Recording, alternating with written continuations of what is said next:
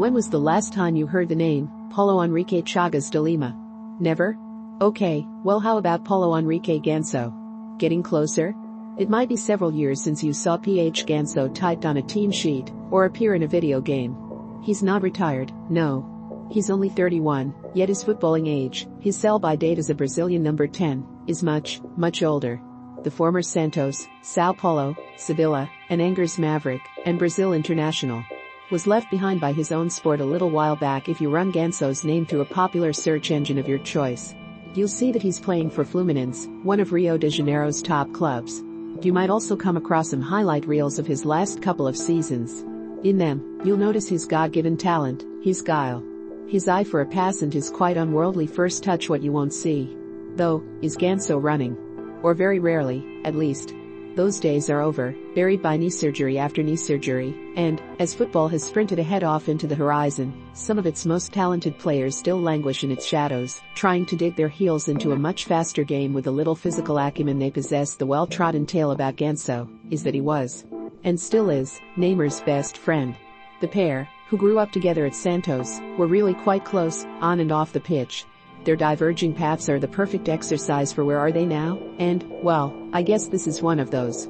Except we don't need to talk about where and what kind of player Ganso is now, but rather indulge in the attraction that he was and could have been. As the great Tostão says, I miss a version of Ganso that never existed at his peak.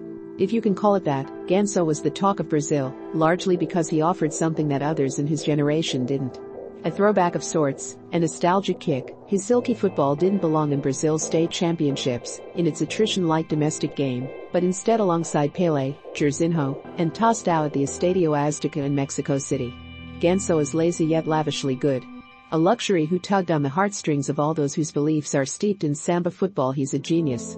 I'm always saying that he's going to be Zidane 2.0, Neymar once told Globo TV of his Santos teammate, who wore its prestigious number 10 shirt.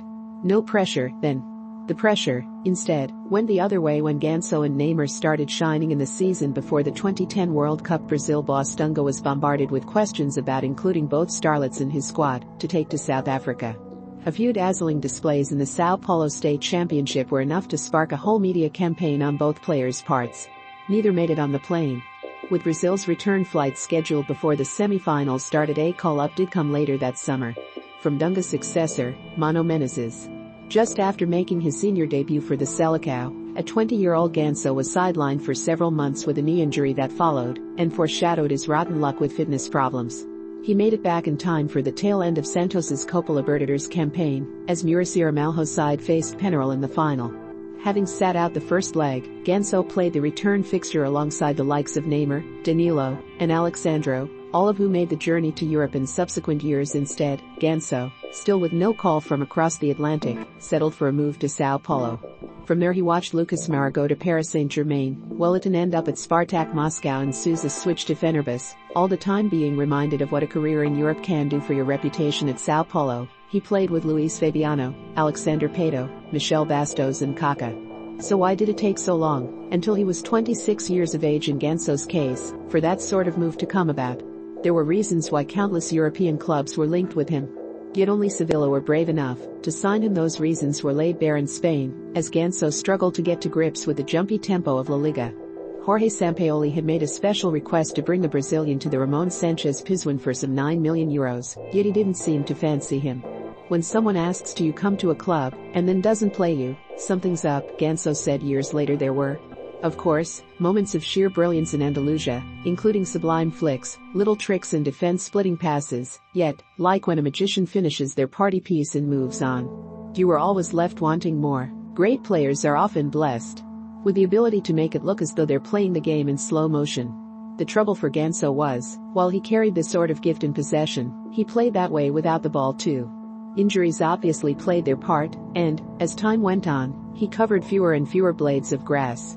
There were parts of a football pitch that Ganso would never see, with his role reduced to waiting for the ball inside the opposition's third, lifting his head up and dispatching an immaculate pass. At a club, and under a coach whose principles are built on passion and intensity, it was a mismatch. At Sevilla, even after Sampaoli had left, there was a loan move to Amiens, where he would face Neymar's Paris Saint-Germain in Ligue 1. That was about where the comparisons between the Brazilian compatriots ended, though Neymar was like a champagne, former Santos president, Luis Alvaro de Oliveira Ribeiro, wrote in his autobiography.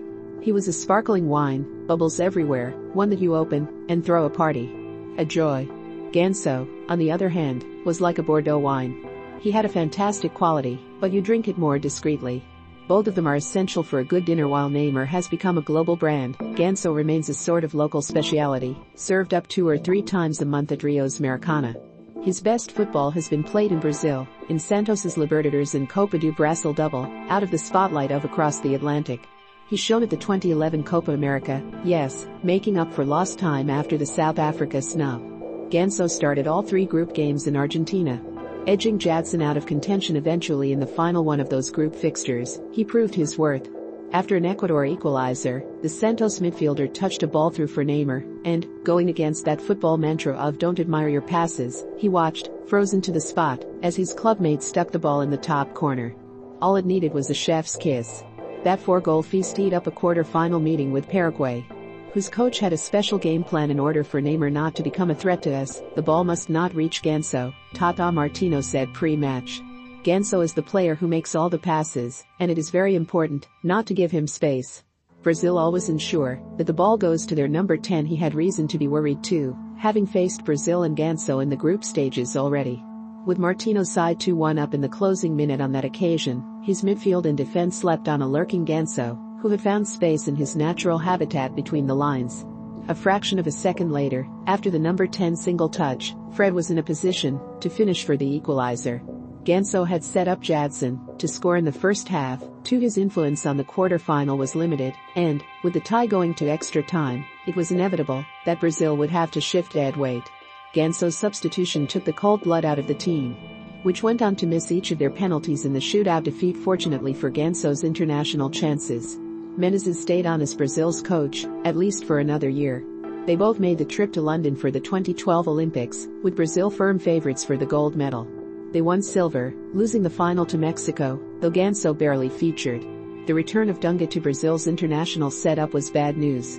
After a couple of relatively injury-free campaigns with Sao Paulo, Ganso squeezed his way into the 2016 Copa America squad, but didn't play today. It is difficult to depend on one player. You need to play as a collective, Dunga had told O Globo the year before.